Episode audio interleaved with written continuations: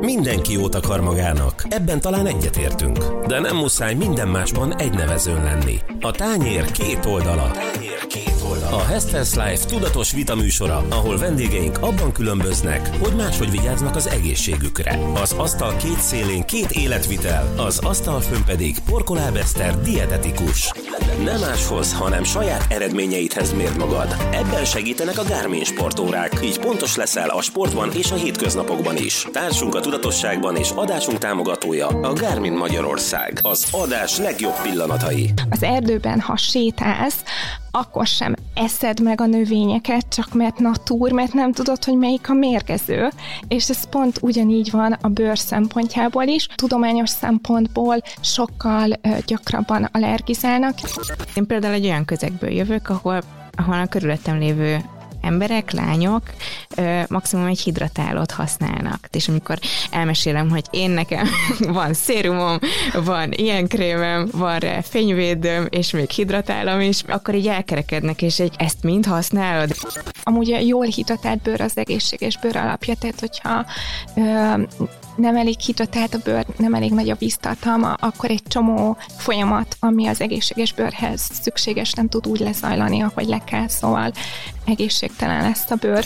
A belsődleges táplálása a bőrnek, akár a folyadékbevitelen keresztül nagyon-nagyon fontos, hiszen magát a, a, az elaszticitását nagyon szabályozza, és nagyon befolyásolja azt, hogy például mennyi folyadékot fogyasztunk.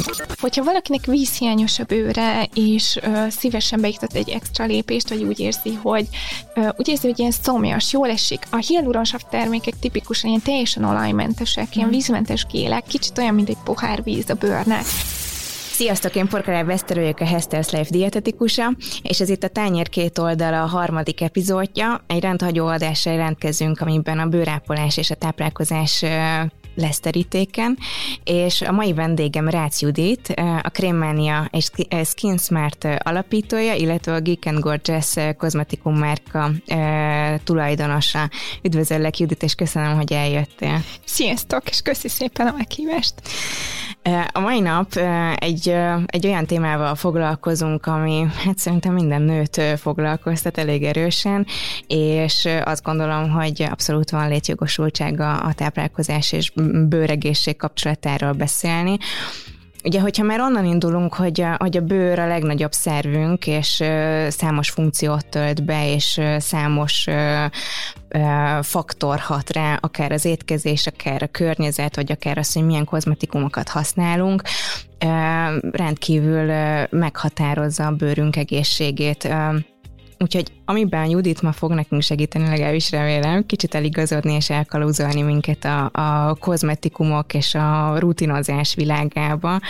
Úgyhogy én azt várom majd, hogy, hogy Judit hasznos tanácsokkal lásson el minket, de picit így beszéljünk rólad, illetve beszéljünk a te utadról, hogy, hogy hogyan csöppentél te bele a, a kozmetikai uh, iparba, honnan indult a, az érdeklődésed, akár így, akár, hogy saját kozmetikai márkád van, mi, mi volt az első kiinduló pont, ami elindított? Hát viszonylag ilyen kacifántos úton kerültem a kozmetikai iparba, mert pályaváltó vagyok. Tehát az eredeti végzettségem a műszaki informatikus, vagy informatikus mérnök, a műszaki egyetemre jártam, és el is kezdtem egyébként informatikusként dolgozni, meg a Google-nél is gyakornokoskodtam, és egyébként a Gmail-ben én csináltam a smiley gombot, ezt el szoktam mesélni, mert Gmail sok mindenki használ. Szóval informatikusként kezdtem, viszont középiskola vége és egyetemista koromban is nagyon, nagyon pattanásos bőröm volt, és tényleg nagyon sokat küzdöttem vele, mindenféle kozmetikumokkal először, aztán persze kozmetikusok nagyon sokat nyomkodták, aztán bőrgyógyász, gyógyszereket szedtem, és úgy igazán hosszú távon nem találtam a jó megoldást, és akkor ennek kapcsán olvasgattam nagyon sokat angolul review oldalakat, tehát ilyen véleményező oldalakat, meg aztán később rátaláltam erre az ilyen tudományosabb, tudatosabb bőrápolási vonalra. Ez nagyon régen volt, tehát több mint 10 éve, vagy inkább 15 éve lassan, akkor még ez, hogy tudatos bőrápolás így, így nem, nem is létezett a szó gyakorlatilag, meg, meg se az irányzat. Viszont ami így végül segített, az az volt, hogy ö, tényleg ö, egy kicsit rendbe raktam magamba, hogy akkor mik azok a hatanyagok, amik mögött tényleg tudományos bizonyíték van, hogy működnek, azokat hogy kell tudatosan, hosszú távon jól használni, és ö, akkor ez alapján sikerült ö, így rendbe tenni az arcomat, tehát úgymond nagyjából, tehát hogy egy patásokra hajlamos zsíros bőr, az patásokra hajlamos zsíros bőr, ö, de tényleg az, hogy hébe-hóba egy-egy pattanás kijön, az természetes, de egyébként sikerült rendbe tenni a bőrömet, és ezen felbuzdulva, miközben a, a, az informatikus munkámat így kicsit untam, arra jöttem rá, hogy én mennyit olvastam angolul ilyen véleményező oldalakat, és hogy nincs ilyen magyarul, és azt gondoltam, hogy így hobbiból csinálni fogok, és akkor így jött a, a krémánia, ami um, ugye azóta uh, elég nagyra megnőtt, de az első év az elég fáradtságos volt, uh, mert ugye amikor az ember elindít egy véleményező oldalt, akkor uh, mindig az ilyen tyúktojás problémában van, hogy amíg senki nem használja, nincs vélemény, uh-huh. de ha, ha nincs vélemény, miért kezdeni el valaki használni?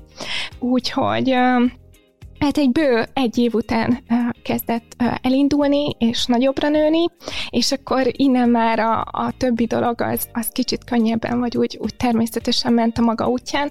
A Krémenia révén kerültem kapcsolatba a Paula strauss ami az egyik kedvenc akkori márkám volt, és nem volt még Magyarországon elérhető, és akkor láttam, hogy partnereket keresnek az országokba, és így jelentkeztem, csak ilyen kis lelkes emberként, hogy én nagyon szeretném Magyarországon megismertetni az emberekkel a Paula's Choice-t, és aztán egy következő állomás volt az, hogy, hogy a, a Krémeniának köszönhetően szintén a Budaházi Péter, aki a Hílédének a, a tulajdonosa, írt, hogy így olvassa a cikkeimet a Krémenián, és találkozzunk, csak így szakmai kíváncsiságból, és akkor ez alapján egy ilyen laza kapcsolatot tartottunk néhány éven át, és aztán pár év után jött az ötlet, hogy mi lenne, hogyha csinálnánk egy közös márkát, ami ugye a Geek and Gorgeous lett, és akkor végül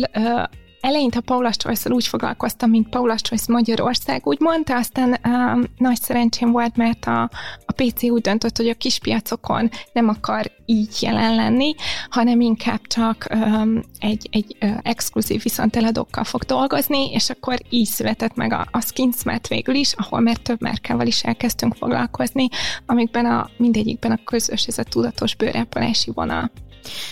Igen, és ezt olvastam is több helyen, hogy a, már a Geek and Gorgeous is arra a koncepcióra épül, hogy okos és tudatos bőrápolás, amiben nem féltek olyan hatóanyagokat használni, ami nem feltétlen képviseli a natúr, vagy, ö, vagy ezt a nagyon, hát igen, naturális vonalat. Hogyha ezt a két bőrápolási ö, útvonalat, vagy, ö, vagy ideológiát nézzük, akkor te melyiket vallod, melyik a hatásosabb mondjuk egy, egy aknés bőrápolásban, vagy egy akne kezelésben, hogy magasabb hatóanyagtartalom, vagy, vagy a természetes vonalon is el lehet esetleg indulni? Ilyenkor mit tanácsolsz? Mert szerintem ez például egy óriási kérdőjel egy olyan ö, laikusnak, aki küzd ezzel a problémával, de nem tudja most pontosan, hogy melyik irányba induljon. Igen, amikor indítottam a krémániát, akkor volt egyébként ez a hatalmas natur kozmetikum trend, tehát egy ilyen jó tíz évvel ezelőtt, amit valahol megértek, mert az emberben van egy ilyen önkéntelen hit talán, hogy hogyha természetes, akkor ez biztos, biztonságos, jó, stb. stb. Viszont Hát igen, előre szólok, hogy én nagyon nem vagyok a naturkozmetikumoknak a híve, és sose voltam, tehát már a Krémenia idejében is, amikor ez a legnagyobb divatját élte, akkor is ö, azt a posztot írtam meg, hogy miért nem használok naturkozmetikumokat. Ö, igazából az a helyzet a, a, a natúral, hogyha ha jobban belegondolunk, tulajdonképpen, tehát attól, hogy valami natúr, az, az nem jelenti se azt, hogy biztonságos, se azt, hogy jó a bőrnek, és azt a hasonlatot szoktam erre mondani, hogy az erdőben, ha sétálsz, akkor sem eszed meg a növényeket, csak mert natúr, mert nem tudod, hogy melyik a mérgező, és ez pont ugyanígy van a bőr szempontjából is, szóval egy nagyon gyakori hiba, főleg érzékeny, allergiára hajlamos bőrnél, hogy az emberek úgy gondolják, hogy a natúr kozmetikumokhoz fordulnak, pedig tudományos szempontból sokkal gyakrabban allergizálnak, és különösen egyébként az illóolajok, amik az egyik leggyakoribb allergének, illetve nagyon sok illatanyagot tartalmaznak, tehát az illóolajok így kozmetikai szempontból gyakorlatilag illatanyagként működnek a kozmetikumokban. Szóval, hogyha pedig a hatásos bőrápolásról van szó, akkor egyértelmű, hogy összehasonlíthatatlan az előnye a, a, az úgymond tudományos hatóanyagoknak, és egyébként a tudományos hatóanyagok azok ne, nem valami ördögtől való dolgok, tehát adott esetben egy C-vitamin, de a C-vitamin előállítása sem a világ legtermészetesebb procedúrája, úgy mondjam, vagy folyamata. Tehát, hogy az ilyen különböző natúr igazolások, mint a kozmosz vagy az ekocert, általában mondjuk egy A-vitamint, a retinolt, ami az egyik legfontosabb hatóanyag a tudatos bőrápolásban nem ismer el natúrnak. Szóval összességében, hogyha az ember tudatosan akarja ápolni a bőrét, akkor tényleg én azt gondolom, hogy nem a natúr irány az, ami, ami felé érdemes menni. Um, hogyha már így retinolt említettük, meg, meg elkezdtünk foglalkozni a, a zakné és meg a zsíros bőrnek a problémájával, mi az a rutin, ami felé mondjuk ilyenkor érdemes elmenni, vagy hogyha mondjuk ö, ö, valaki nagyon nincsen otthon a, a kozmetikumok világában. Mert én például egy olyan közegből jövök, ahol, ahol a körülöttem lévő emberek, lányok maximum egy hidratálót használnak, tehát hogy, hogy nem igazán elterjedt, és amikor elmesélem, hogy én nekem van szérumom, van ilyen krémem, van rá fényvédőm, és még hidratálom is, meg a retinolt is használom, szóval, hogy akkor így elkerekednek, és egy ezt mind használod, és hát ez, ez, ez rengeteg, és így úristen, hogy, hogy ezt mi, minek, tehát hogy, hogy egyáltalán nem tudják azt, hogy, hogy maga a rutinnak mi a szerepe, vagy hogy az egyes hatóanyagokat mikor, hogyan építsék be a, a, a repertoárba, hogy ilyenkor mit tanácsolsz, hogyan álljon egyáltalán neki az ember a rutinozásnak? Igen, ez nagyon szuper kérdés, mert a rutin az tényleg egy ilyen központi eleme a tudatos bőrápolásnak, és, és egy idő után szerintem az az ideális, hogyha ez olyan, mint a fogmosás. Tehát tényleg reggel este az ember rutinjának a részévé válik az arcápolási rutin is, de valóban belekezdeni a tudatos bőrápolásban mi is nagyon sokszor halljuk a Skinsmarton ezt a visszajelzést, hogy ú, ez hirtelen túl sok info, és, uh-huh. és nem tudom befogadni, vagy rendszerezni, vagy, vagy nem is értem, hogy hogy, hogy válasszak. Szerintem uh, érdemes az alapápoló dolgokkal kezdeni, ami három dolog, ez az arclamosás, a hidratáló krém, illetve a reggeli fényvédelem. És itt lehet, hogy ez a fényvédelem az, ami mondjuk valakit, aki, aki nincs ebbe a világba ben meglep, de azt érdemes tudni, hogy a, a bőröregedés uh, külső jeleinek esetnek kb. 80%-át az UV-károk okozzák, és uh, itt pedig azt a hasonlatot szoktam mondani, hogy kicsit olyan, mint a dohányzás a szervezetnek. Tehát nyilván nem attól van a gond, hogy most egy nap kimentél fényvédő nélkül az utcára, vagy most egyszer elmentél a Balatonra és strandoltál egy napot, hanem, hanem hosszú időn át, a tíz évek alatt felhalmozódó UV-károk a, a bőrben azok, amik előbb-utóbb pigmentfoltokként, ráncokként előjönnek, és hát ne adj Isten komolyabb ugye bőrbetegségekként, bőrekként. Szóval azt szoktuk mondani, hogy tényleg a, a tudatos bőrepolásnak az alapja, hogy reggelente az ember fényvédőt használ, vagy legalább egy fényvédős krémet, és hát a másik kettő lépés az talán sokkal egyszerűbb, ugye nyilván tisztítani érdemes a bőrt, azért érdemes külön azt tisztítót használni, mert nyilván gyengédebb, szofisztikáltabb formulák az érzékenyebb arcbőrre, illetve egy jó hidratáló krém talán az az, amit még a nem tudatosok is használnak, szóval nem kell külön magyarázni, de amúgy a jól hidratált bőr az egészséges bőr alapja, tehát hogyha nem elég hidratált a bőr, nem elég nagy a víztartalma, akkor egy csomó folyamat, ami az egészséges bőrhez szükséges, nem tud úgy lezajlani, ahogy le kell, szóval egészségtelen lesz a bőr. És hogyha megvan ez a három alapápoló lépés, akkor szerintem utána érdemes a bőr problémákra fókuszálni, és erről eszembe jutott, bocsánat, hogy még a, a három alapápoló lépéshez azt tudom mondani, hogy itt a termékeket, meg a textúrákat a bőr típushoz érdemes igazítani, ami ugye a száraz, zsíros skálán való elhelyezkedést jelenti, tehát hogyha valakinek szárazabb a bőre, akkor krémes lemosót érdemes választani, ami nem habzik, gazdagabb állagú krémeket, illetve fényvédőből is neki szerencsésebb, könnyebb lesz jó fényvédőt választani, mert a fényvédők tipikusan kicsit nehezebb textúrájúak, míg hogyha az embernek ugye kombinált zsíros a bőre, ami egyébként az embereknek a, a jelentős része, akkor jönnek szóba a, a lemosókból ezek a gélesek, vagy enyhén habzók, egyébként túl habzó lemosót szintén nem érdemes, tehát hogyha a lemosó után húzódik a bőr és száraz, akkor az, az nem jó, az túl sok, akkor egy gyengédebb lemosót érdemes választani, és krémekből is vannak ugye ezek a könnyedebbek, gélkrémek, gyorsan beszívódik, illetve fényvédőből is ma már vannak ilyen fluidabb, könnyedebb, kevésbé csillogó textúrájúak.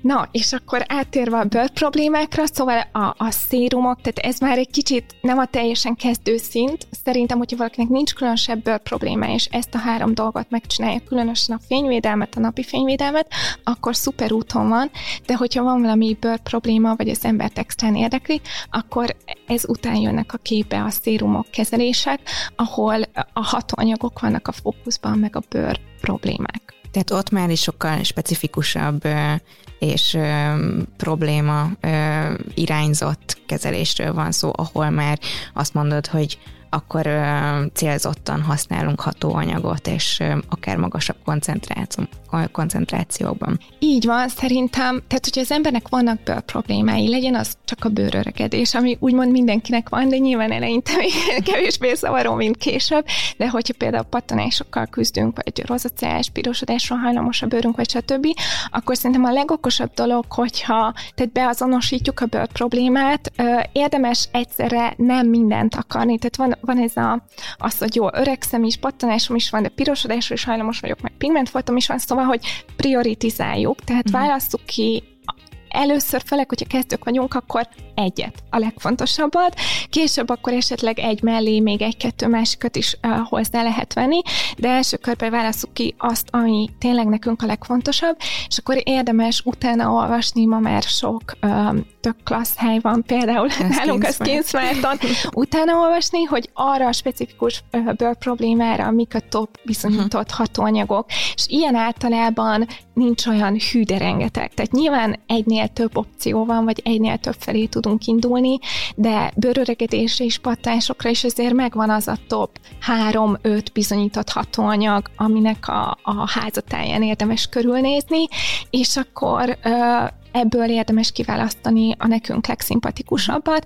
és akkor kikeresni azt a terméket, amikben ezek a hatóanyagok vannak. Szerintem mindig bónusz, hogyha ismert mennyiségben vannak ezek a hatóanyagok, esetleg megnézzük a termékről a véleményeket, uh-huh. mondjuk a krémánián. Ezt akartam, igen, én is mondani, hogy, hogy bocsánat, hogy így belevágok, de hogy nekem is a, a a bőrtípusom az egy, egy zsírosabb kombinált bőr, és amikor én is ezzel elkezdtem mélyebben foglalkozni, rögtön szembe jött a, a krémmánia, ami azóta is könyvjelzője mindenhol, minden eszközömnek, és, és szerintem heti szinten használom, és nekem ez például egy óriási segítséget jelentett, hogy már tudtam, hogy milyen irányba ö, kell nézelődnöm, hogyha zsíros bőrt szeretnék kezelni, és ott már ö, le tudtam én is szűkíteni a, a különböző kozmetikumokat, és hát az, hogy kinek milyen véleménye, visszajelzése van a termékről, az nekem óriási segítség volt, és az, hogy, hogy lehetővé tettél egy ilyen platformot, szerintem ez, ez egy hatalmas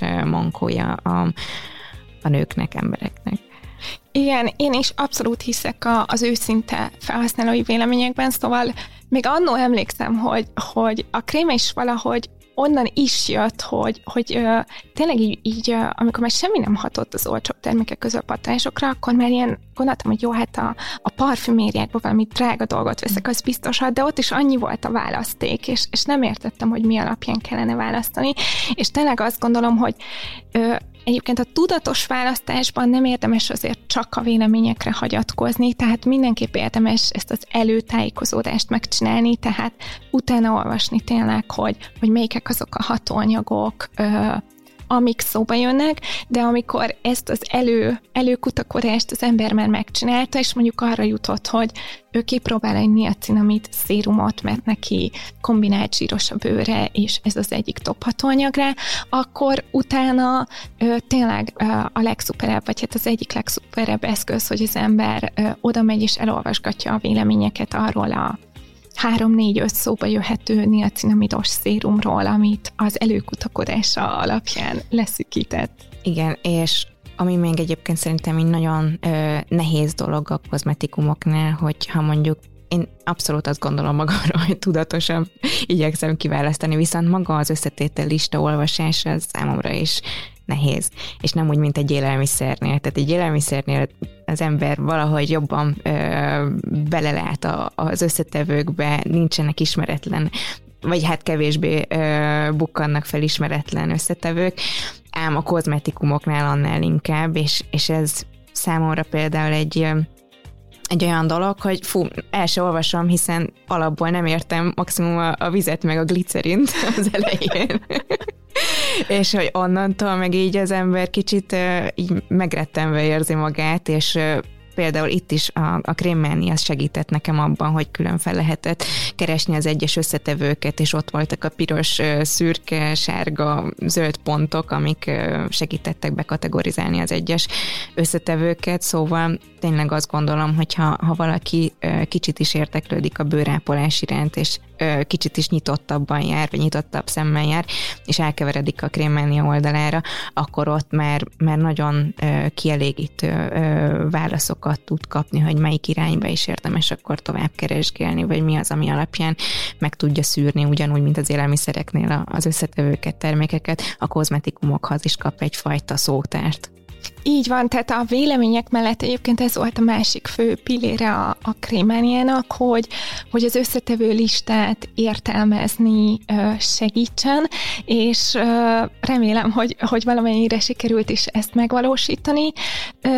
Igen, nehéz egyébként, mert tehát nyilván az ember nem kozmetikai vegyész általában, mert mint hogy én most már az vagyok, de, de hogy, hogy tehát ne, nehéz átadni azt, hogy, hogy mondjuk mondjuk az ember tényleg, hogyha ezzel foglalkozik, akkor mi mindent láthat az összetevő listán, de szerintem a krémenia az, az egy jó kezdeti segítség lehet, hogy, hogy mik azok az összetevők, amik esetleg jobban kerülendők, bár azt hozzá szeretném tenni a mai tudásommal, hogy az EU-s kozmetikai szabályozás egyébként a világban nagyon jónak számít, és az EU tényleg sokat foglalkozik azzal, hogy, hogy mi lehet egy krémben, mi nem lehet, vagy mi az, ami csak bizonyos X mennyiségben lehet, és összességében ezt szeretném elmondani, mert szerintem sokan, főleg ez is a natur irányzathoz visszakapcsolódik, meg az ilyen riogató oldalakhoz, hogy rákot kapunk a kozmetikumainktól, meg nem tudom, belehalunk,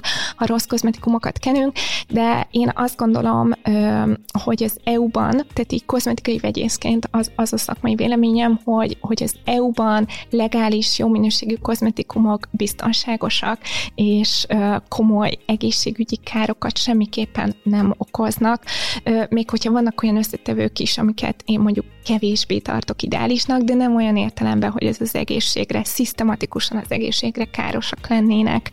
Már csak azért sem egyébként, mert ez is ilyen nagyon gyakori tévhit, és a riogató oldalakon nagyon gyakori, hogy fú, amit a bőrre kenünk, az 80%-ba beszívódik. Mm-hmm akkor nem szednénk gyógyszereket, ha ez így lenne, mert minek, meg szurikat, mert miért strapáljuk magunkat, tehát igazából a bőr evolúciósan arra fejlődött, hogy, hogy egy barrier legyen, tehát egy, egy határ kívül tartsa a rossz dolgokat, szóval kifejezetten az szokott lenni a kihívás, hogy kellőképp beszívódnak-e a termékek, és oda jut-e, ahova kell, és amúgy a kozmetikumok nagyon nagy része, egyébként ez is egy félreértés szokott lenni, hogy igazából leginkább az anti-aging hatóanyagok az, amiket mondjuk a bőr középső rétegig szeretnénk eljutatni, de a kozmetikumok nagyon nagy része fényvédő, lemosó, hidratáló, az a leges legkülső rétegbe szánt, ott is kell, hogy működjön, és abszolút nem különösebben szívódik be. És egyébként az, hogy kívülről ápoljuk a bőrünket, ez egy nagyon fontos dolog. Beszéltünk itt a hidratációról, ide még rákapcsolnám, hogy, hogy a belsődleges táplálása a bőrnek, akár a folyadékbevitelen keresztül nagyon-nagyon fontos, hiszen magát a, a, az elaszticitását nagyon szabályozza, és nagyon befolyásolja azt, hogy például mennyi folyadékot fogyasztunk, és szerintem nagyon sokan esnek abba a hibába, hogy krémeket vesznek ezerre, viszont azt meg elfelejtik, hogyha, hogyha a napi folyadékbevitelük normális, optimális szintet elérne, akkor az minimum annyit tenne hozzá a szép bőrképhez, vagy az egészséges, rugalmas bőrképhez, mint hogy egy jó kozmetikumot használnának. Tehát, hogy itt azért komplexen kell gondolkozni, és, és nem szabad megfeledkezni arról, hogy egy kozmetikum az nagyon nagy segítség tud lenni, de maga a táplálkozás, meg például a hidratáció az, az legalább annyira fontos. És hogyha itt most vissza is kanyarodunk akár egy, egy aknés bőrhöz, itt azért ugye rengetegszer tapasztaljuk, meg, meg olvassuk azt, hogy, hogy bizonyos ételek, élelmiszerek kiváltják a, az aknénak a, a megjelenését, vagy ronthatnak a, az aknénak a, a súlyosságán, hogy például itt vannak az olajos magok, a tejtermékek, amik nagyon sokszor trigger, triggerelik az aknét. Erre te milyen, ugye ennek kapcsán neked milyen tapasztalataid vannak? Idét. Igen, bocsánat, még a, gyorsan mondok két szót a hidratálásról, és akkor utána a patanások és az étkezésről. Igen, a hidratálásról egyébként azt kell tudni, hogy a kórosan alacsony vízfogyasztás az valóban kihat a bőr rosszabb hidratáltságára, szóval érdemes normális mennyiségű vizet fogyasztani, de egyébként nem érdemes napi 5 litert sem inni, tehát hogy egy szint után értelmszerűen nincs további hatása, viszont például a, a párásításnak van te, értelme, tehát hogyha például valaki észreveszi, hogy télen nagyon száraz a mhm. bőr, és a többi, akkor érdemes párásítani egy jó hidratáló termék mellett, az nagyon sokat segít. Na, de visszatérve az akné, a, az akné és a táplálkozás kapcsolatára, az tényleg egy, egy nagyon izgalmas téma, és az akné nagyon komplex, és az a tapasztalatom, hogy, hogy mindenki ugye keresi a belső okát, amit egyébként vagy sikerül megtalálni, vagy nem, szóval az szuper, hogyha valakinek sikerül, mert nyilván azzal tudja igazán megoldani a problémát. Ha nem sikerül, akkor is szerintem jó bőrápolással nagyon szép eredményeket lehet elérni.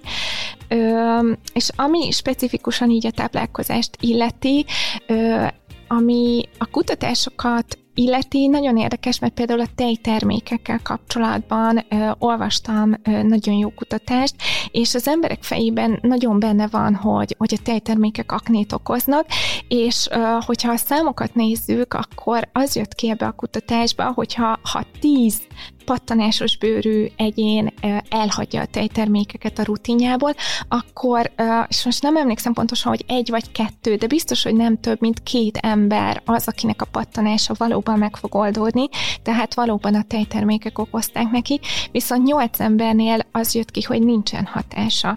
Úgyhogy, tehát a pattanásnál tényleg fontos tudni, hogy nagyon változatos okok lehetnek mögötte, és pont ezért olyan nehéz megtalálni a megoldást, mert ami, ami bevált a, a barátnődnek, az, az jó eséllyel neked nem fog beválni. Erre nagyon-nagyon nagy segítség lehet az, hogyha valaki naplót vezet, és hogyha tudja azt, hogy bizonyos időszakokban be tud lobbanni a bőre, de egyébként ez nem feltétlen csak a, a pattanásokra igaz, hanem mondjuk egy rozáciára is, megfigyelhető, hogy bizonyos ételek után a, a bőrkép az rosszabbodik, vagy mondjuk javul, mert az is, az is simán lehet, hiszen azért ne csak a, azokat az ételeket nézzük, amik kiváltják ezeket a, a rosszabbodó tüneteket, hanem azokat is, amik javítanak a bőrképen, mint például egy csomó antioxidens, ami a zöldségekben, gyümölcsökben van, a színes gyümölcs, vagy színes zöldségek, amik a szín, színanyagot adják, azok rendkívül sokat adnak a, a a bőrképhez és ahhoz, hogy egészséges bőr legyen, hiszen itt ezek az antioxidánsok képesek semlegesíteni a szabadgyököket, ami által ugye maga az öregedés folyamata is csökkenthető, illetve ami nagyon érdekes, hogy a, a bélnek a illetve a mikrobiomnak az állapota, az milyen összefüggés mutat a bőrképpel. Erre nagyon-nagyon sok új kutatás irányul, és rengeteg új kozmetikum, sőt élelmiszer fejlesztődik még ebben a pillanatban is, hogy ezeket a problémákat célozza meg.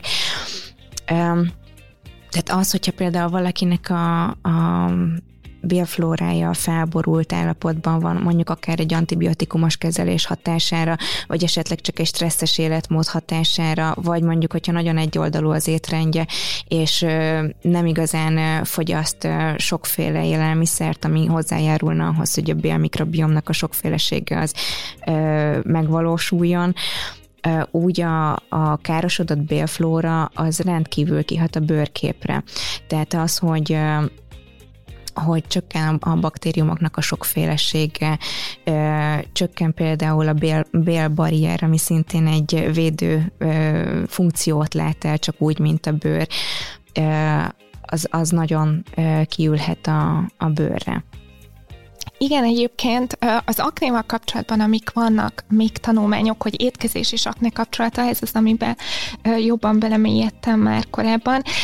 Szóval lényegében igen, nekem is az jött le, hogyha úgy általában egészségesen eszel, az jót fog tenni akne szempontból is, és itt uh, ugye ezt is mondtam már az antioxidánsokat, meg zöldségek, gyümölcsök, egyébként tehát a sok cukorfogyasztás is, erre is van uh, tanulmány, hogy igen, rosszat tesz pattanások szempontjából is, tehát hogyha az ember alacsonyabb glikémiás indexű szénhitátokat teszik, uh, akkor esetleg uh, omega zsírsavak sokat ö, fogyaszt még, az például a száraz bőr szempontjából is jól lehet.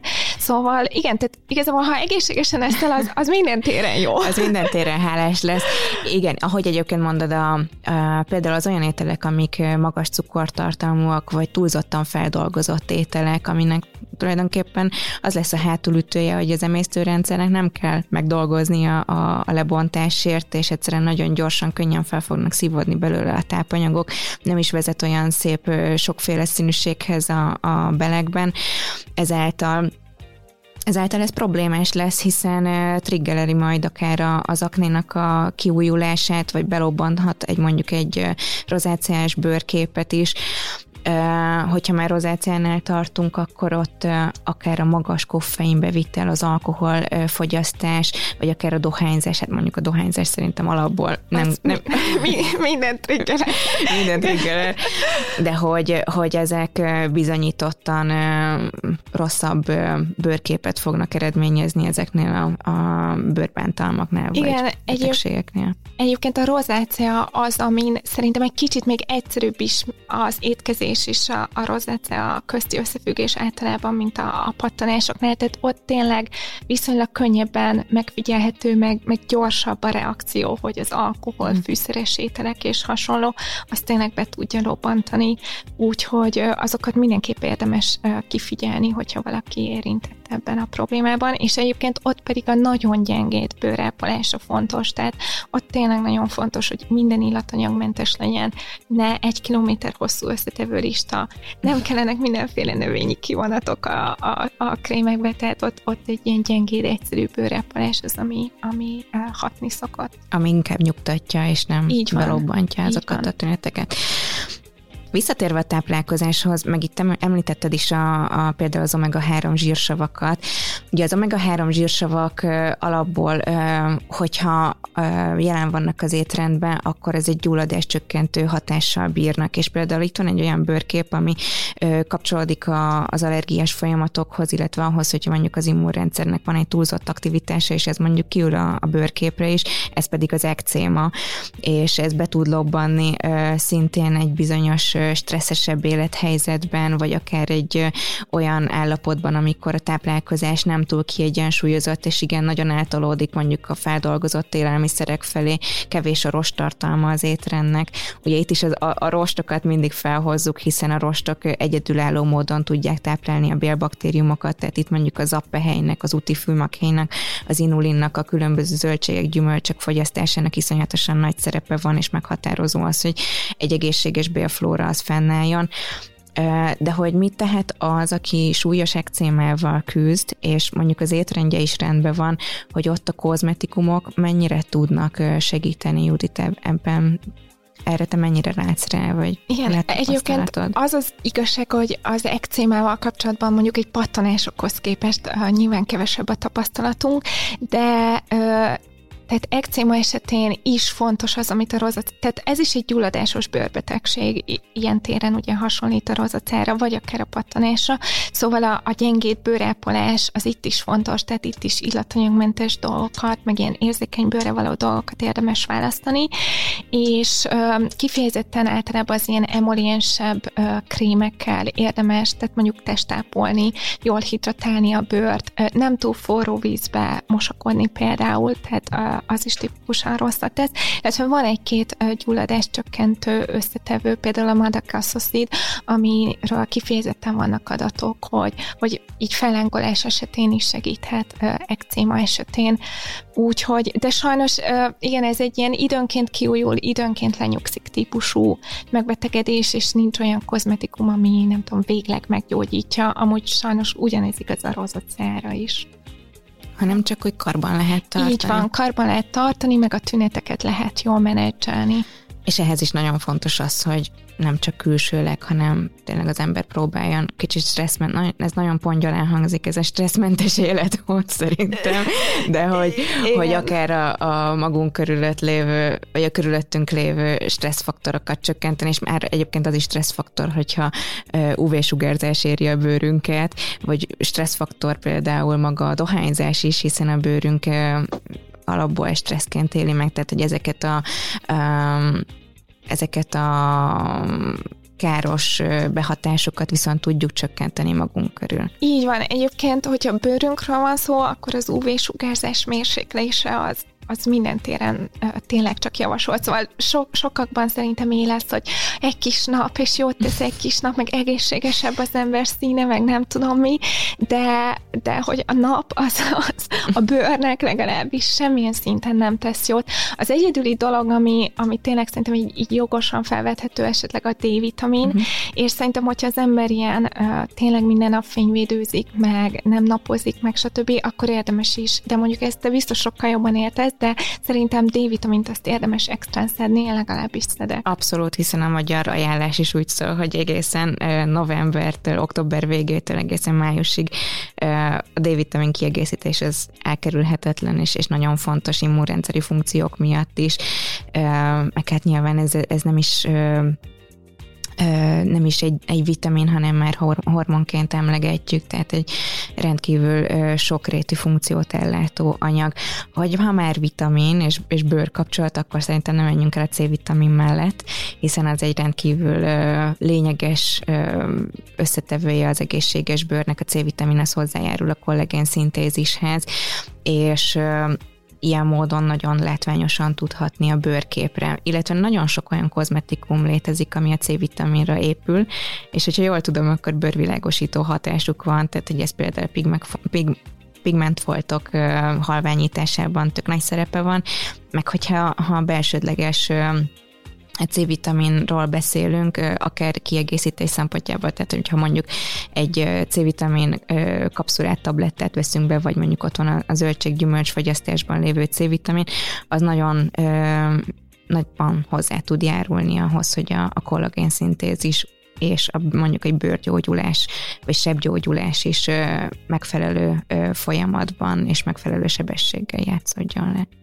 Igen, van néhány nagyon fontos vitamin tényleg a bőrnek, és a C-vitamin az az A-vitamin mellett talán, talán a number two, ha bár lehet nem okosan rendezni őket, de igen, szóval a, a C-vitamin a bőrápolás szempontjából tényleg az egyik, egyik legbizonyítottabb top hatóanyag, és hát ennek is a saját kis tudománya van, amit tudni érdemes, hogy, hogy használt a, a kozmetikumokban a tiszta C-vitamin, amit az összetevő listákon egyébként ugye aszkorbic acid néven található, viszont egy nagyon instabil molekuláról van szó, tehát vízben feloldva nagyon hamar oxidálódik, ezért ez egy ilyen különös kihívás a kozmetikai iparban, hogy hogyan készítsünk olyan C-vitamin szérumot, ami ugye a lehető legtovább hatásos marad. Szóval, és igen, a tiszta C-vitaminnak valóban igazából három bizonyított hatása is van. Az egyik, hogy antioxidáns, és egyébként reggelente fényvédő alá használva a C-vitamin szérumot kifejezetten elősegíti a, az UV elleni védekezést, meg a fényvédő hatását. A másik, amit te is mondtál, hogy ö, pigmentfoltok ellen hat, tehát hogyha valakinek ilyen problémája van, akkor pláne érdemes C-vitamin szérumot használnia. És a harmadik, amit végül is szintén mondtál, hogy, hogy szerepe van a kollagén szintézisben, illetve tényleg valóban egy mondjuk 10% vagy annál magasabb C-vitamin tartalmú termék, az valóban serkenti a bőr kollagén termelését, ami ugye így a fiatalos egészséges bőr szempontjából a, a legfontosabb dolog, úgyhogy Úgyhogy így ö, ilyen téren mindenképp érdemes. Egyedül a, a nagyon gyulladt bőrtípusoknál egyébként a tiszta C-vitamin, van egy olyan tapasztalatunk, hogy tényleg nagyon-nagyon-nagyon sok mindenkinek hasznos. Egyedül a nagyon gyulladt bőrtípusoknál a tiszta C-vitamin az tud egy picit ö, irritáló hatású uh-huh. lenni, tehát mondjuk egy rozacás bőrre ö, nem érdemes kipróbálni egy 15%-os tiszta C-vitamin szérumot, és akkor ilyen esetekben szokott képe jönni a C-vitamin származékok, uh-huh amikből szintén jó párféle van, úgyhogy külön bele lehet mélyedni, hogy melyiknek mi az előnye, hátránya, és mi újság velük. Ezeknek ugye mindig az az előnye, hogy stabilabb molekulák, tehát így kozmetikai vegyészként könnyebb velük dolgozni, meg könnyebb egy olyan szérumot készíteni velük, ami két évig, vagy két és fél évig is eláll a polcon, ahogy az így a, a legtöbb kozmetikumtól elvált. Viszont az az igazság, hogy kevésbé bizonyított a hatásuk. Tehát ott mondtam ezt a három hatást, ami a tiszta C-vitaminnál mind a három hatás embereken független tanulmányokkal bizonyított, míg a származékoknál így mindig valami hiányzik. Tehát, hogy, hogy ott, ott kevésbé bizonyított a hatás, de hogyha érzékeny a bőr, akkor, akkor szuper alternatívák lehetnek, vagy hogyha bármilyen oknál fogva még válik be a tiszta C-vitamin. És mondjuk, hogyha C-vitaminos szérumról van szó, akkor mit javasolsz, hogy hány százalékossal érdemes kezdeni, vagy milyen formulával egyáltalán van-e helyen, most nyilván a rozáciát nem ö, tekintve egy, egy ö, átlagos, normál ö, bőrápolási rutinban. Tehát ez oszlopos tagja mondjuk egy napi rutinnak, vagy, vagy specifikusan ö, használjuk? Én azt gondolom, hogy tehát nincsen az alapápoló termékek közt a lemosó hidratáló fényvédelem, szóval, hogyha valakit így nem nagyon érdekel a bőrápolás, akkor, akkor nem kell C-vitamin szérumot használni. Viszont, hogyha ha valaki szívesen csinál két-három lépést reggel este, és ö, különösen a pigmentfoltokkal érintett, vagy pedig a bőröregedés a fókuszában van, akkor szerintem az A-vitaminos szérumok után a C-vitaminos szérum az, az nagyjából a következő, amit érdemes beiktatni, és ö, szerintem ö, tehát a 15 százalék, az elfogult vagyok nyilván, mert a Geek and Gorgeous-nek van egy 15 százalékos C-vitamin széruma, tehát ezt, ezt jó hozzátenni, de az egy ilyen best practice mennyiség, ami, ami nem érzékeny bőrön nagyon jól szokott működni, és szuper általában reggeli rutinba, tehát arcmosás, C-vitamin szérum, fényvédő, ez egy ilyen kis best practice reggeli rutin. Ami mindig mindenkor, és minden korosztálynál használható, akár egyben Így van. kialakítható. Az A-vitaminról, hogyha már így szóba jött, akkor egy picit beszéljünk, hiszen vannak itt olyan speciális időszakok, amikor mondjuk az A-vitamin bevitele, kiegészítése, az problémás lehet, ez pedig a, a terhesség időszaka, hogy mondjuk egy terhes kismama kozmetikumok terén milyen biztonságos készítményt alkalmazhat, ami mondjuk jár egy A-vitamin előnyel, de még sincsen magzatkárosító hatása. Igen, ez egy kicsit úgymond nehéz kérdés, mert a hivatalos álláspont. Szóval én mindig azt gondolom egyébként, hogy, hogy tehát senki tehát nyilván etikai szempontok miatt nem igazán lehet adatot gyűjteni arról, hogy most mi biztonságos a kismamáknak, vagy mi nem, és éppen ezért leginkább biztos, ami biztos mindenre azt mondjuk, hogy hát inkább ne. Uh-huh. És, és uh, tehát az A-vitaminnál az van, hogy, hogy ami valójában tényleg rosszat tesz, az ugye a szájon át bevett uh, súlyos pattanásokra felírt úgynevezett izotretinoin kúra, ami végülis az A-vitaminnak egy származéka, és az az, amire tényleg nagy piros betűkkel oda van írva, hogy hogy, hogy terhesen ne, és, és tényleg problémát okoz, és ebből ki általánosítva van az, hogy hát akkor inkább biztos, ami biztos ne is kenj a-vitamint, vagy ugye retinolt, vagy akár csak a származékát cseken, de egyébként pont nekem van most egy hét hónapos kisfiam, úgyhogy nem olyan rég foglalkoztam a témával, és ilyen megfigyeléses kutatásokat találtam, tehát ez, ez azt jelenti, hogy, hogy két megfigyeléses kutatást is találtam arról, hogy néhány száz nő, aki nem tudta, hogy terhes, és használt egyébként a vényköteles változatot, a tretinoint, kente az arcra, és nyilván amikor megtudta, terhes, akkor abba hagyta, de ezeket utókövették, és semmilyen kimutatható probléma nem volt végül is. Ettől függetlenül is a hivatalos ajánlás, hogy ne használj retinolos vagy retinol szárma, retinoid származékos terméket terhesen, szóval nyilván mi is ezt mondjuk, mi is ezt képviseljük, én sem használtam, inkább csak azért mondom, hogyha valaki mondjuk nem tudott róla, és akkor így nem kell pánikba uh-huh. esni, Skinsmarton előfordult már, hogy kaptunk ilyen aggódó levelet, de igazából ez egy ilyen óvatos, túl óvatos mhm. javaslat. Uh-huh ami inkább egyébként, ahogy mondod, a belsődleges készítményekre vonatkozó. Így van, az, abszolút. Hogy... Annál viszont nem túl óvatos, tehát az, az tényleg, az komoly dolog, úgyhogy... Az abszolút. Beszéltünk a, a kollagénről, és szerintem ez egy sláger téma így a napjainkban, hogy van-e értelme kollagén kiegészítésnek, vagy hogy magára a kollagén szintézisre hogyan hatnak ezek a különböző kollagén italporok, kollagén smoothie rengeteg van a piacon, én erre nagyon sok kutatást ö, találtam, hiszen ez egy, ez egy tényleg nagyon hot topic most, és, és egy elég nagy metaanalízis foglalkozik a kollagén kiegészítéssel, és az az igazság, hogy, hogy nagyon jó eredményekkel zárt a kollagén kiegészítés, hiszen több mint 6000 mintás metaanalízisben azt találták, hogy hogy a, a kollagén kiegészítése az bizony jó hatással van a, a bőrben lévő kollagén szintézisre és ezáltal az öregedési folyamatok csökkentésére, hogy ezt hogy látod egyébként? Tényleg? Ahogy most bocs, nekem ez új. Tehát én úgy Komolyan? tudom, hogy tök vitatott.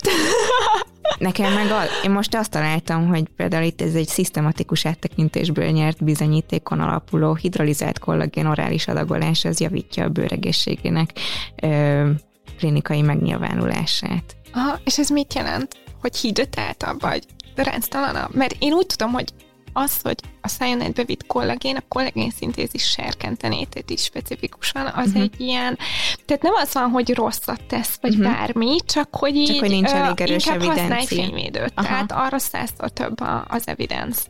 Aha, de érdekes, mert pont PubMed-en néztem, és egyébként nagyon nagy fenntartásokkal kezeltem ezt a témát, és...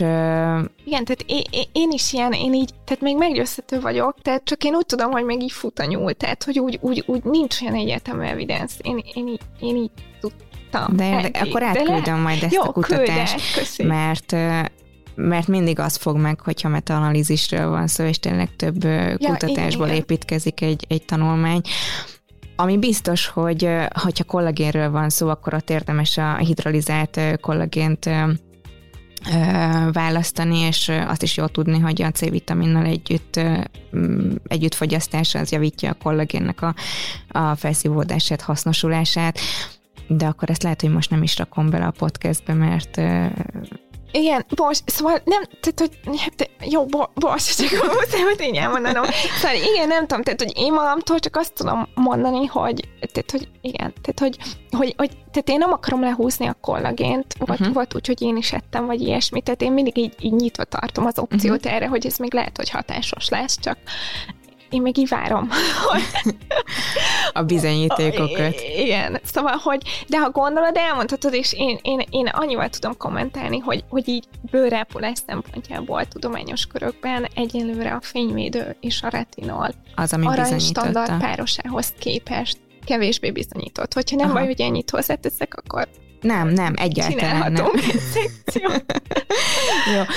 Viszont amiről Amiről beszéljünk egy picit, mert szerintem egy nagyon vitatott téma, hogy a hialuransavnak a, a rutinba való beépülésére nagyon sok mindent lehet olvasni. Hasznosul, nem hasznosul, mennyire előnyös, bizonyítottan hatékonyát. Erről mit gondolsz?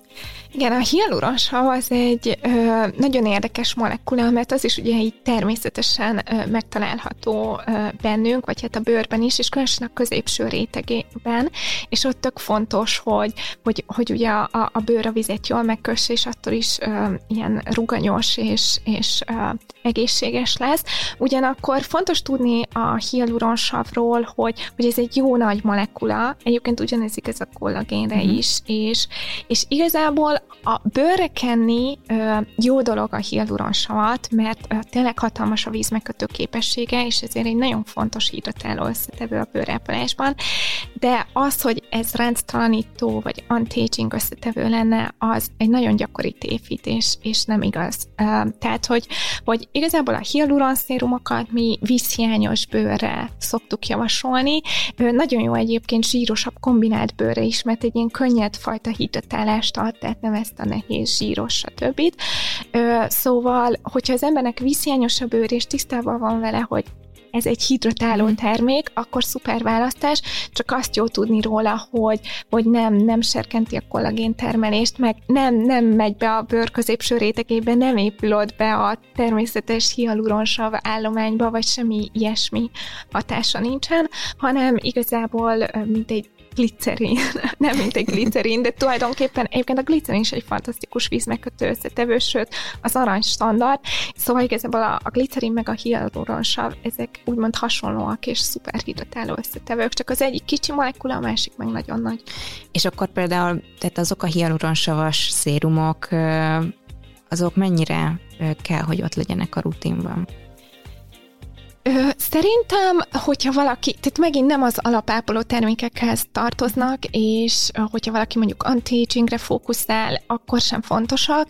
Ö, hogyha valakinek vízhiányos a bőre, és ö, szívesen beiktat egy extra lépést, vagy úgy érzi, hogy ö, úgy érzi, hogy ilyen szomjas, jól esik. A hialuronsav termékek tipikusan ilyen teljesen olajmentesek, ilyen mm. vízmentes gélek, kicsit olyan, mint egy pohár víz a bőrnek. És hogyha valaki bőrének ez, ez jól esik, akkor, akkor nyugodtan tök klassz klassz termékek, de semmiképpen sem egy ilyen alaptarab, must-have, nincs nélküle tudatos rutin. Térjünk vissza ide a, a rutinozásnak a vezejére picit, hogy milyen, mennyi időskorban érdemes elkezdeni rutint kiépíteni? Igen, ez egy nagyon szuper kérdés, amire nem mondhatom, hogy ilyen nagyon tudományosan alátámasztott válasz van, vagy rengeteg kutatás, hogy na, kilenc hónap, kilenc év, öt hónaposan ezt kezd most el. Én azt gondolom, hogy a fényvédelem az, az mindig fontos, tehát, hogy, hogy gyakorlatilag újszülött kortól lényegében ugye fontos a fényvédelem, és nyilván a legkisebb babákat jobb nem fényvédőzni, hanem csak egyszerűen távol tartani mhm. az UV-sugárzástól, meg óvni, és aztán később is, tehát legalább a tavasz-nyári időszakban nekem van még egy 8 éves kislányom is, és őt már kora óvis korától, ahogy kisüt a nap, fényvédőzni szoktuk az oviba is, és akkor nyilván este jó lemosni a fényvédőt, tehát hogy ha az arcot is fényvédőztük, akkor azért érdemes azt is megmosni. Ez így kisgyerekeknél saját tapasztalat hogy problémákat okoz. Szóval én azt mondom, hogy amíg így nagyon nem hajlandó arcot mosni, addig, addig talán um, túl, túl nagy macera ezt erőltetni, uh-huh. meg, meg az se cél, hogy, hogy a gyerek ne szívesen ápolja a bőrét. Szóval um, én tényleg, amikor már nem gond neki normálisan arcot mosni, és esetleg hajlandó reggel egy fényvédőt föltenni, vagy este egy hitotállót, akkor el lehet kezdeni szerintem ilyen tizen, tizen néhány évesen nyugodtan. Ide akartam egyébként pont kiukadni, hiszen hogyha megnézzük, akkor a kamaszkori serdülés, amikor a hormonális sérés beindul, és mind a két, tehát lányoknál is, fiúknál is megfigyelhető az, hogy az arcbőr zsírosabbá válik, tehát és szerintem ilyenkor nagyon fontos az, hogy már elkezdjük bevezetni őket abba a tudatosabb bőrápolási világba, hogy igenis ezzel foglalkozni kell, este most meg az arcod, reggel is most meg az arcod, ugyanúgy, ahogy megmosod a, a fogadat, hogy hogy itt már szerintem tök fontos az, hogy egyfajta edukációban részesüljenek, és akár nem is feltétlenül sok lépéses rutint alakítsanak ki, de egy arcmosás, hidratálás az már legyen meg, hogy ebben az életkorban milyen típusú terméket javasolsz?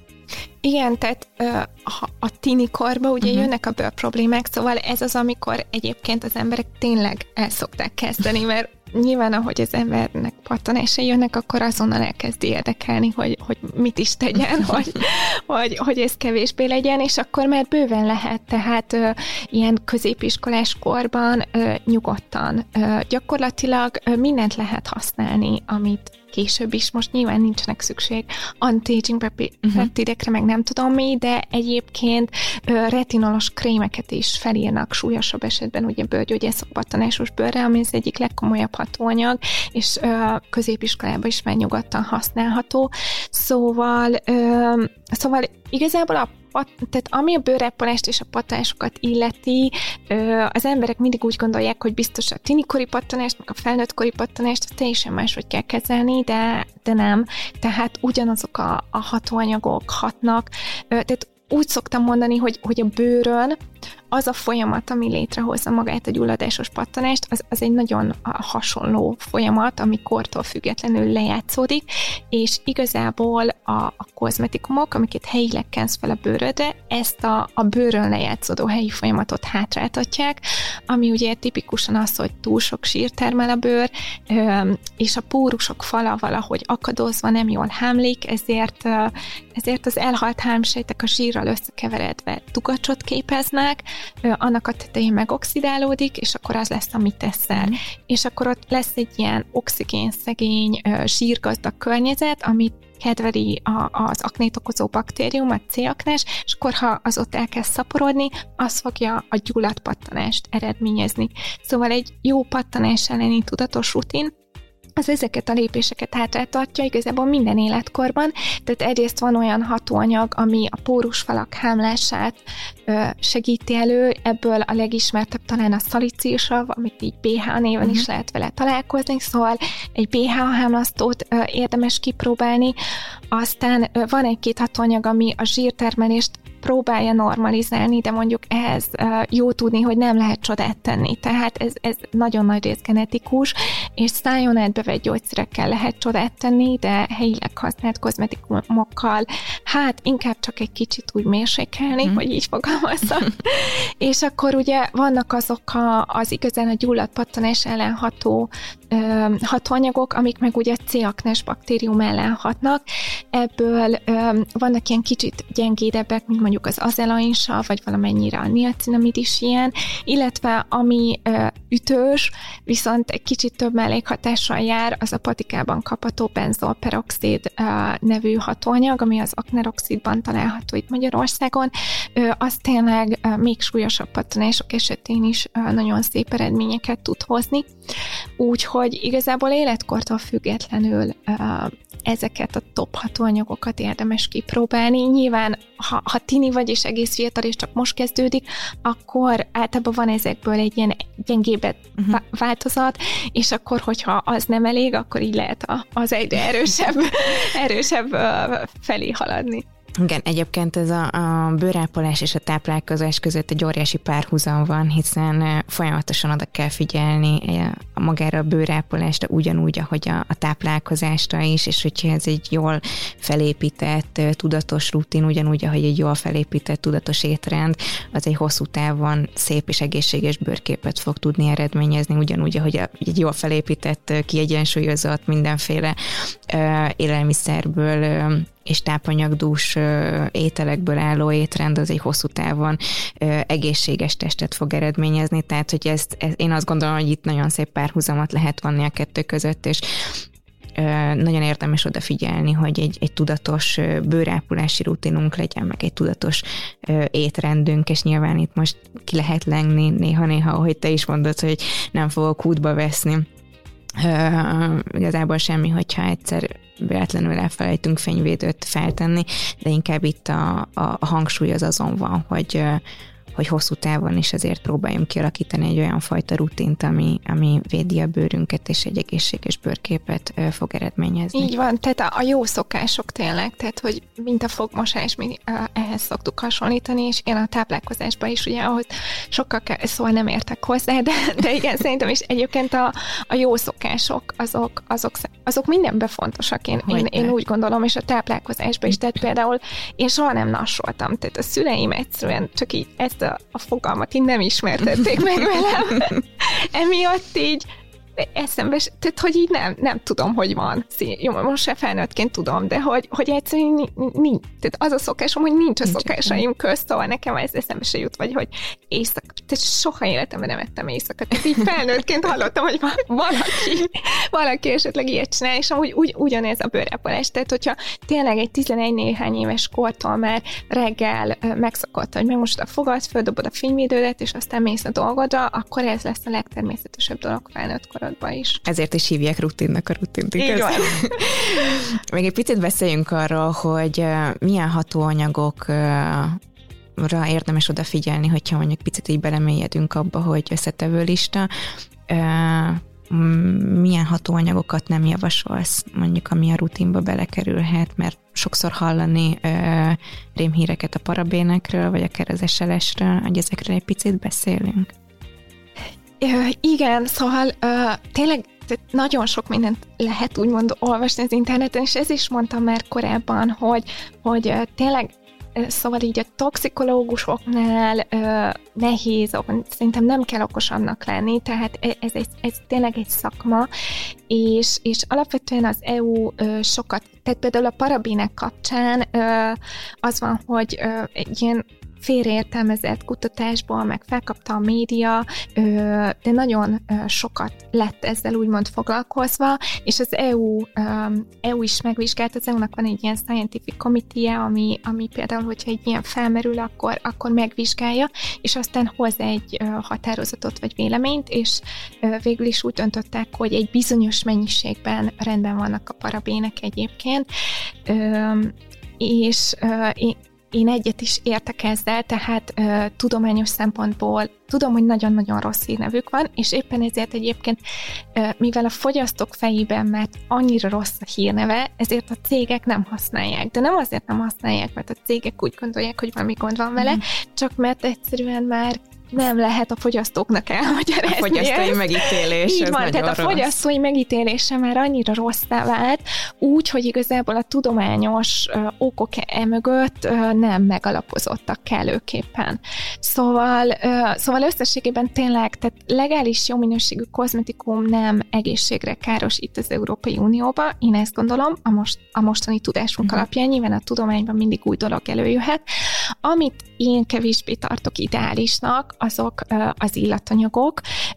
Ezt akartam e- is kérdezni. Igen, szerintem. egyszerűen azért, mert azok tényleg a leggyakoribb allergének.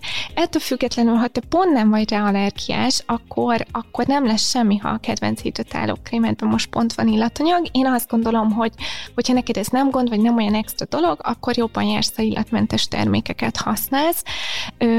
Ha allergiás vagy, akkor mindenképp illatmentes termékeket érdemes használni, kezelni, vagy ha van gyulladásos bőrbetegséged. Szóval az illatanyagok, és egyébként teljesen mindegy, hogy természetes vagy mesterséges illatanyagokról van szó, tehát sok cégnél olvasom, hogy mentes a mesterséges illatanyagoktól, ami ugye azt jelenti, hogy mindenféle illóolajak vannak benne, amit ha lehet én még rosszabbnak tartok, mert az illóolajok pedig nagyon-nagyon komplex vegyületek, tehát sokszor 100-200 vegyületből uh-huh. épül fel, és egyébként nálam a vegyület, meg a vegyszer, azt nagyon nem szeretem, hogy ilyen negatív értelmű szó, mert a víz is H2O vegyület, szóval, hogy ilyen értelemben értem ezt, hogy ezek komplex vegyületek, viszont tehát a legtöbb illóolajban jó pár allergén megtalálható nagy mennyiségben, és egyébként ilyen téren is az EU kozmetikai szabályozás nagyon jó, és sokkal jobb, mint például az amerikai, hogy Amerikában, hogyha ha, ha teszel illóolajokat a termékek, be, akkor az allergéneket nem kell külön ráírnod az összetevő listára, viszont az EU szabályozás olyan, hogy, hogy akkor is, tehát hogy, hogy hiába nem pont azt tetted bele, hogy limonene, hanem csak mhm. tettél bele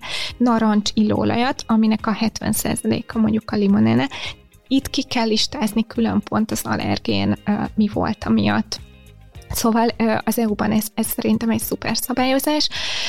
Ezen kívül mondjuk a magas alkoholtartalmú termékek még olyanok, hogy, hogy az alkoholnak így, így kozmetikai vegyész szempontból nagyon sok előnye van, tehát egy formulába nagyon sok ok miatt belekerülhet, mert nagyon jó oldószer, kellemes, friss érzetet ad, és kicsit úgy hívom ezt, hogy csoki torta termékek, ami, ami egy használatnál olyan kellemes, de tényleg, tehát hogy, hogy hogy szóval a kozmetikumoknál is van egy ilyen, ami szerintem az élelmiszereknél is van, hogy, hogy az, hogy valami finom, meg hogy valami egészséges, az, az két külön dolog.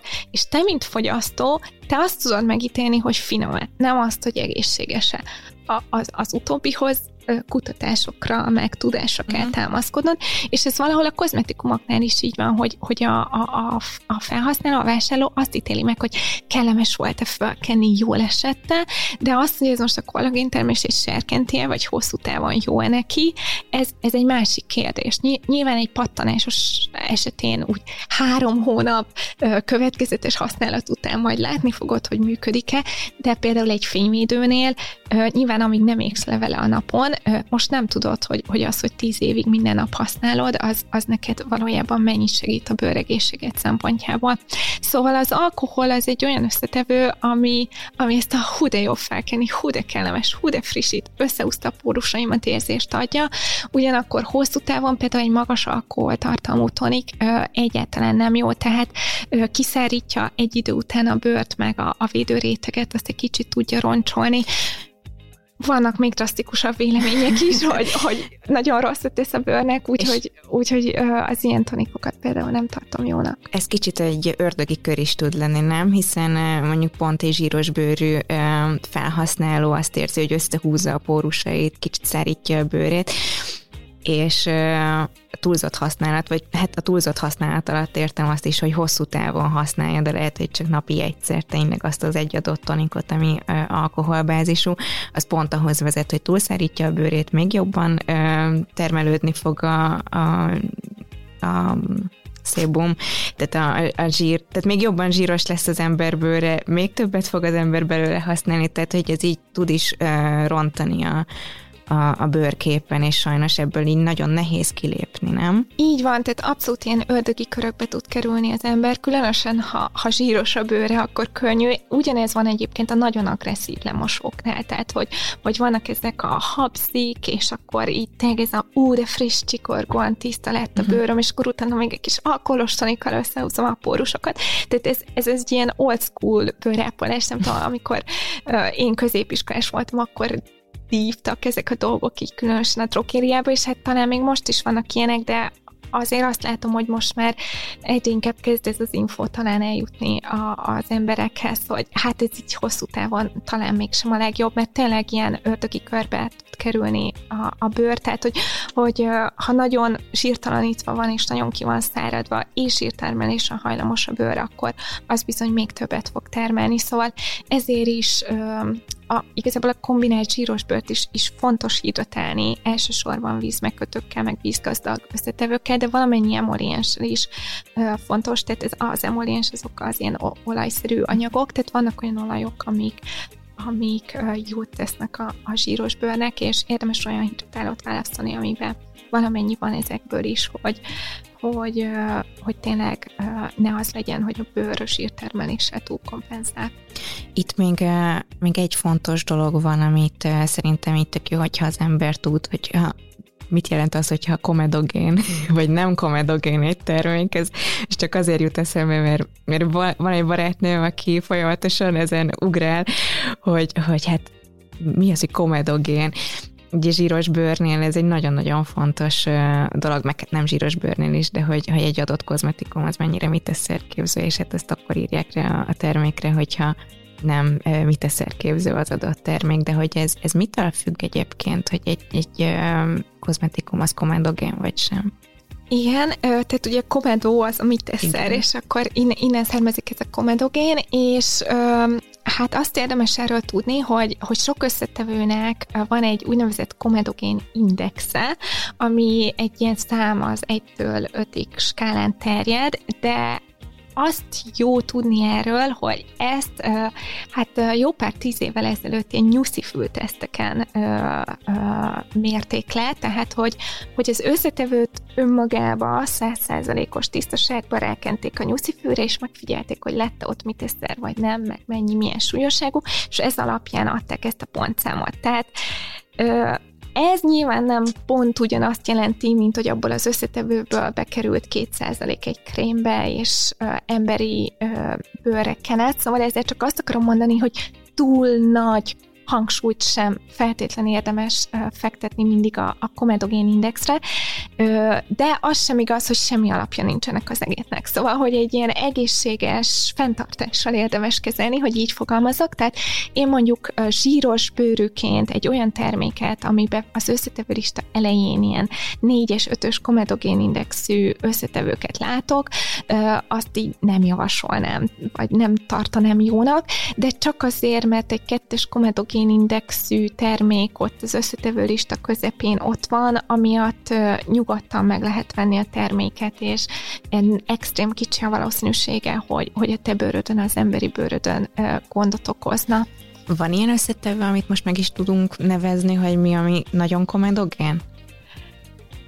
Fú. Vagy mi az, amire így, ha rááll a szemünk az összetevő listán, ah. akkor azt, azt így igen, uh, fú, a mi, mi részt, Szóval a, általában, tehát uh, most így nem, tehát azért nem akarok pontosan megnevezni, mert hogy így nincs ilyen, hogy egyetlen egy, és akkor Aha. az feltétlen, de egyébként azt hiszem a krémenén is van vannak a komedogén indexek, úgyhogy ott is lehet nézni, de úgy általánosságban, hogyha valamit lehet mondani, csak ez is egy picit kémei tudás lehet, hogy kell, szóval nem tudom, mennyire lesz hasznos, de a, a közepes uh, színlánc hosszú sírakolok sírsavak, uh-huh. tehát az ilyen mirisztátok, uh, például ami 14 színlánc hosszú, azok uh, komedogénebbek, mint a, a nagyon hosszúak, vagy a, a picik, mert a picik, azok, azok picik, tehát nem szorulnak be a pórusba, a nagyok meg túl nagyok, hogy egyetembe menjenek, viszont ezeknek a komedogén sztariknak, hogyha ha van valamilyen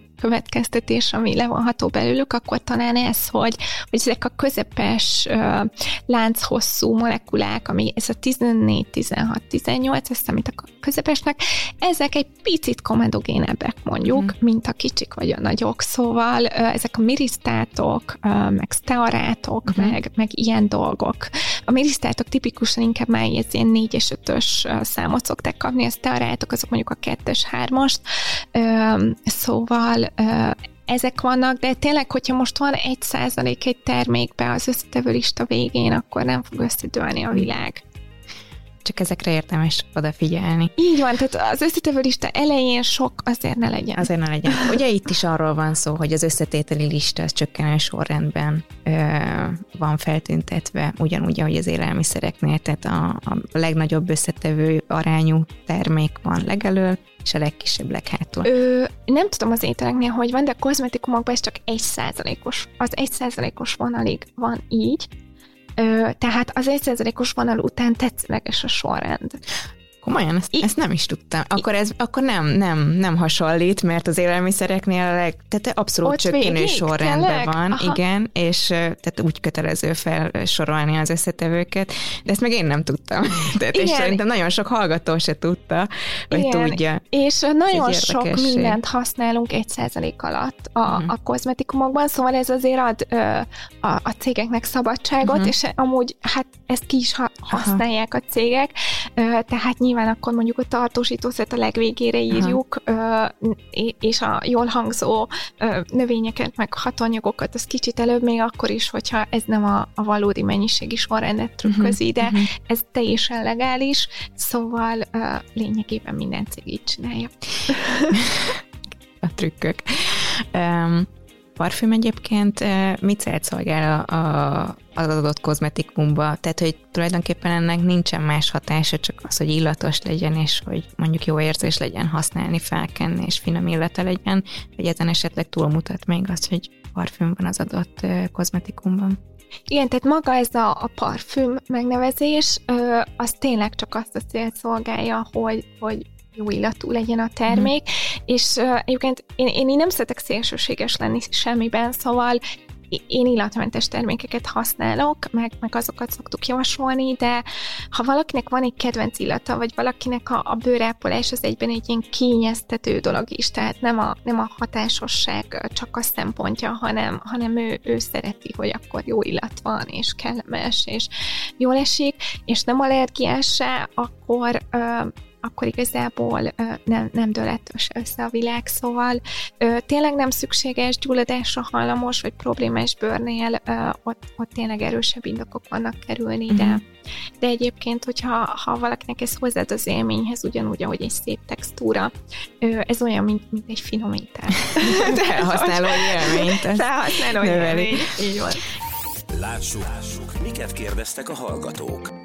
Érkezett néhány ö, hallgatói kérdésünk így az adás témájával kapcsolatban, ö, amire egyébként részben már válaszoltunk, hiszen itt ö, terítéken van, hogy a felnőttkori aknénak a kezelése ez mennyire tér el mondjuk egy gyerekkori vagy egy serdülőkori, gyerekkori alatt a serdülőkor vagy tinikort értem. Ö,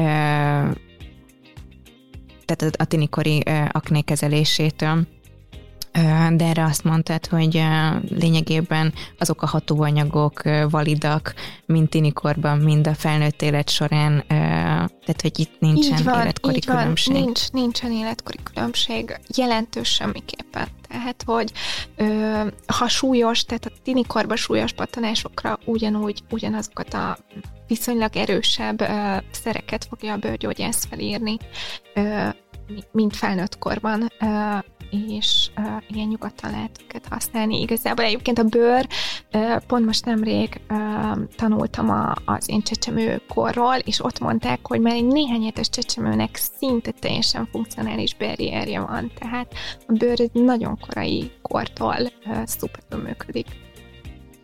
A következő kérdés pedig úgy szól, hogy hogyan lehet megelőzni a pattanásokat, bőrhibákat akár egy kozmetikum segítségével?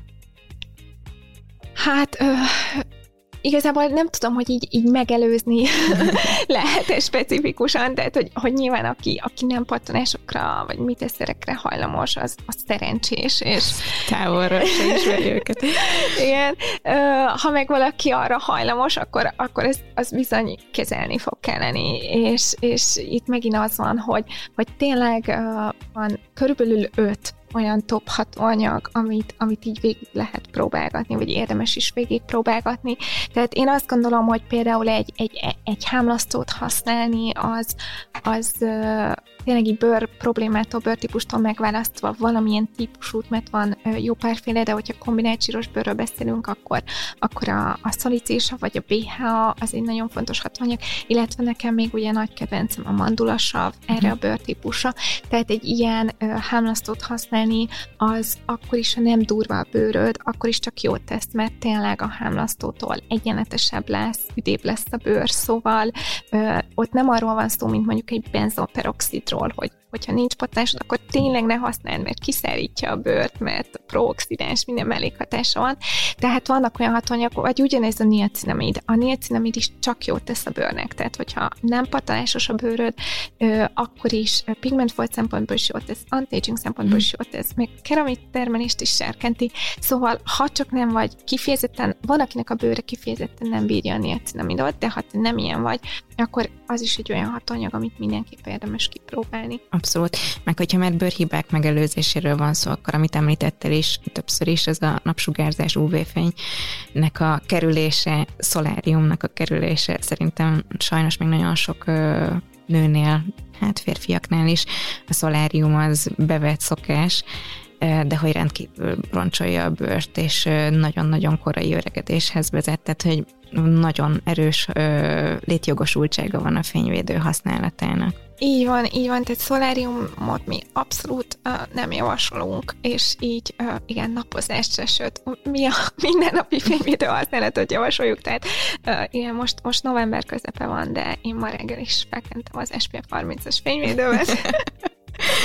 mielőtt jöttem ide, úgyhogy, úgyhogy mi, mi ezt javasoljuk a tudatos bőrepolóknak. Hát táplálkozás terén meg, ami, ami már el is hangzott, a folyadékbevitelnek az optimalizálása, és ahogy Judit is mondta, tehát nem kell túlzásokba esni, tehát nem a napi 5 liter, 6 liter folyadékról van szó, de igenis érjük el a, a 2-3 liter folyadék bevitelt, amiben egyébként nem csak a, a tiszta víz szerepel, hanem ebben benne van erre egy gyümölcs, egy egy leves, egy főzelék, tehát az ételeknek a folyadék tartalma is beleszámít, illetve az, hogyha ha bőrhibákról van szó, akkor tényleg nagyon fontos a, a sokféle színűsége az étrendnek az, hogy legyenek bent zöldségek, gyümölcsök, minél több színben, ahogy mondtuk, ugye itt az antioxidáns bevitel az rendkívül fontos, és a C-vitamin bevitel a kollagén szintézis szempontjából is lényeges, tehát hogyha egészséges bőrképet szeretnénk, akkor erre mindenképpen érdemes kihegyezni az étrendet is illetve hát ha, ha rostokról van szó, vagy hogyha a bél ö, mikroflórájáról van szó, akkor a rostoknak a szerepe